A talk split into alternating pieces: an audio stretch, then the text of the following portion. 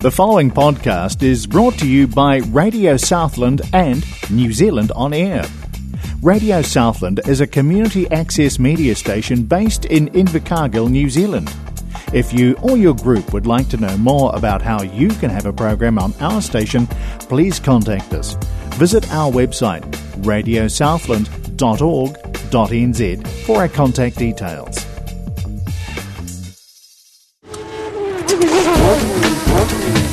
You're on Radio Southland 96.4 Coast Access Radio up in Kapiti. This is Grinding Gears with Pete. And Aaron. Your weekly show about cars and drivers, enthusiasts, and the obsessed. This evening, uh, we're looking at the latest law for new homes in England, some actual battery recycling, and more, so stay tuned.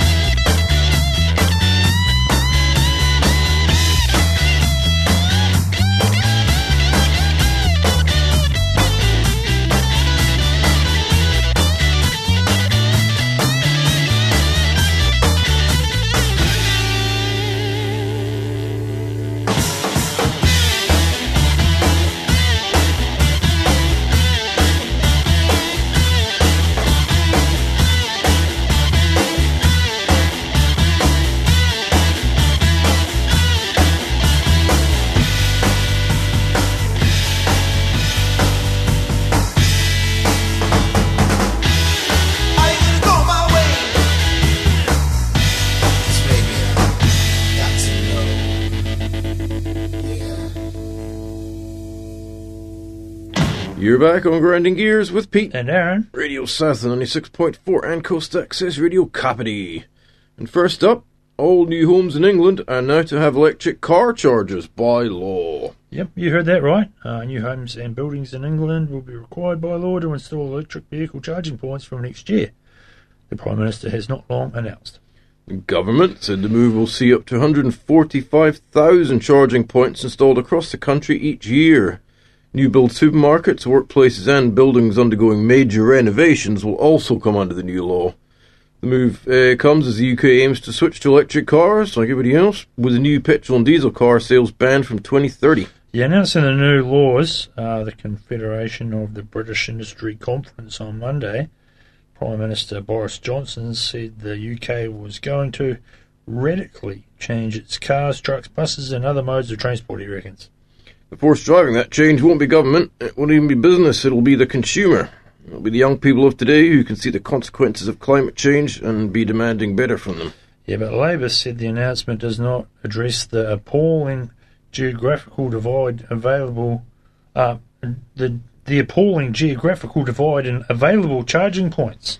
Yeah, London and the South East have more public car charging points than the rest of England and Wales combined. Yeah, there is nothing to help ad- here address this nor is it help to uh, so lower and middle income families can either afford electric vehicles to begin with or the investment required to build the gigafactories they need. Yeah, the government said the the new laws will make it easy. It, uh, it will make it as easy as refueling a petrol or diesel car today. It said simpler ways to pay uh, to charge vehicles through contactless payment would also be introduced at all new fast and rapid charging points. You'd have that in already to swipe your card, but anyway. Britain has currently about 25,000 charging points, but Competitions and Markets Authority has said it could need 10 times as many before 2030. Yeah, the switch to electric vehicles is part of uh, the UK's strategy to hit climate targets, with cars, taxis announcing uh, accounting for uh, 16% of UK emissions in 2019. Doesn't seem like that much, does it? No. Several car manufacturers such as Jaguar, Vol, and Volvo plan to go all electric from 2025 and 2030, and Ford has said all vehicles sold in Europe will be electric by 2030. However, four of the world's biggest car makers, Volkswagen, Toyota, Renault, Nissan, and Hyundai Kia, have failed to sign the COP26 Summit Pledge to only sell zero emission cars and vans by 2035. But in the UK, electric car sales are growing, with about 10% of cars sold in 2020 being electric, up from 2.5% in 2018. Uh, well, staying with EVs, a company called Northvolt has produced the first battery cell with 100% recycled nickel, manganese, and cobalt. Yeah, Swedish battery manufacturer Northvolt uh, has produced its first lithium ion battery cell featuring a nickel manganese cobalt NMC cathode produced with metals recovered through battery waste recycling. A fully recycled battery is the first step in its Revolt uh, recycling program, with uh, which the company wants to distinguish itself from the rest of its competitors. All the recycling production processes were completed on a single site at the Northvolt Labs in uh, Västerås in Sweden. Sweden, anyway. Yeah, specifically, uh, the recycled nickel, manganese, and cobalt metals used in the battery cell were recovered from the battery waste through a low energy hydrometallurgically uh, treatment. And, and that involves uh, the use of aqueous solutions to isolate the metals and separate them from the impurities. Uh, Emma uh, of Northvolt, that she's the chief environmental officer and the head of Revolt, uh, stated the recycling process can recover up to 95% of the metals in a battery to a level of purity on par with a fresh virgin material. Mm, according to Northvolt, the electrochemical performance test of cells with recycled materials shows performance on the level of cells with their freshly used materials.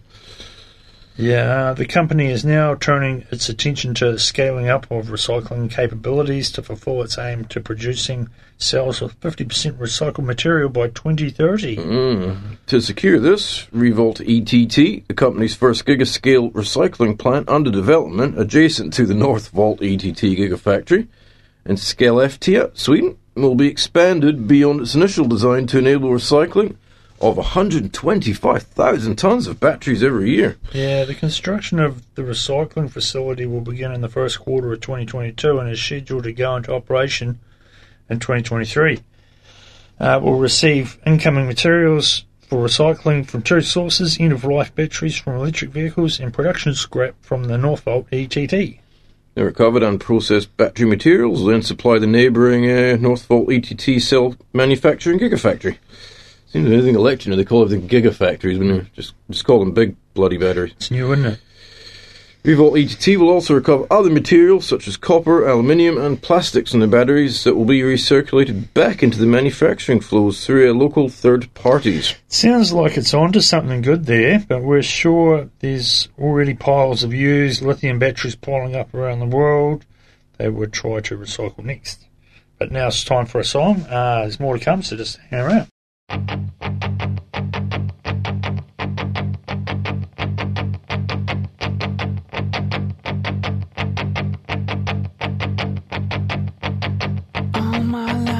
Searching for something, something never comes, never leads to nothing, nothing satisfies, but I'm getting close, closer to the prize at the end of the rope.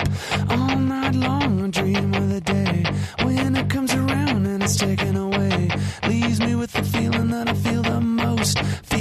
come to life when I see your ghost.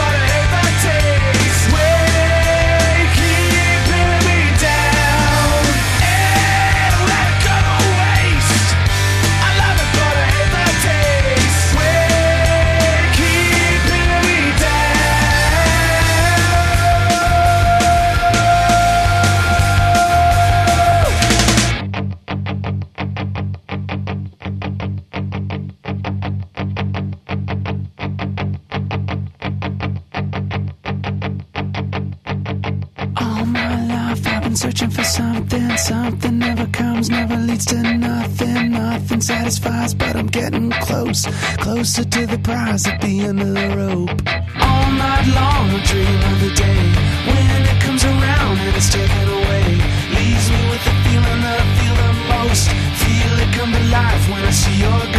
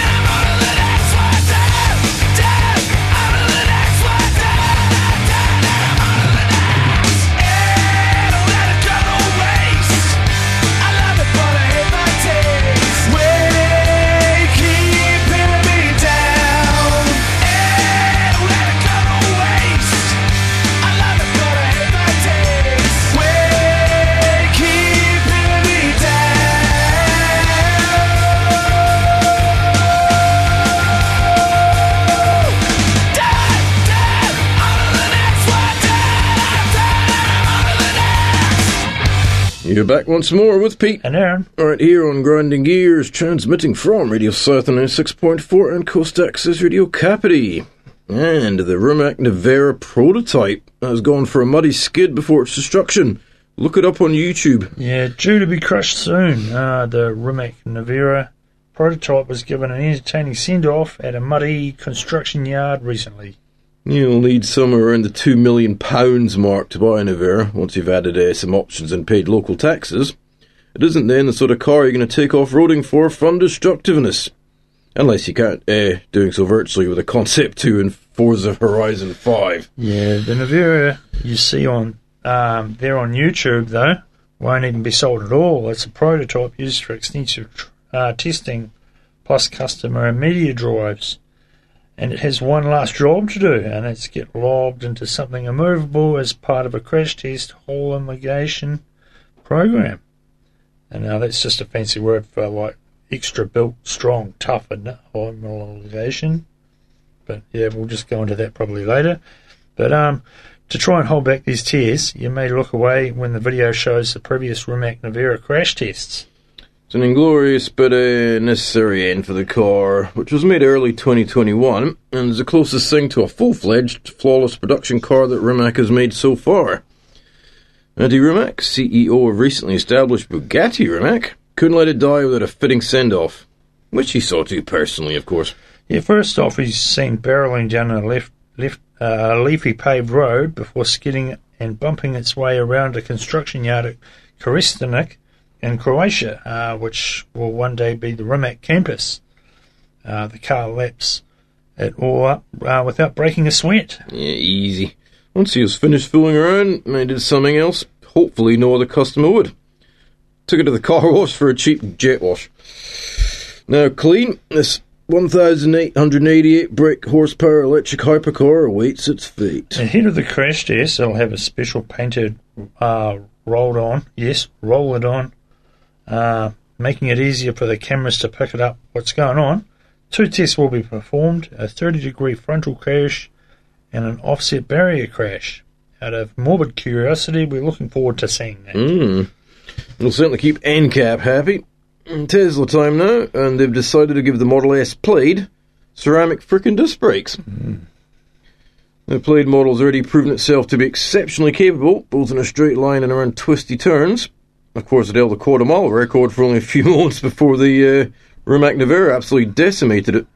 That takes nothing away from how uh, kind of special this electric sedan is. At a far lower price point, the Plaid is certainly the car that most and uh, more likely to get a chance to actually drive. Uh, but now there's a way to make your new Model S Plaid even more expensive, as well as a lot more capable. Yeah, Tesla has just revealed a carbon ceramic brake upgrade for the organ squishingly quick EV that is expected to be available in the middle of next year.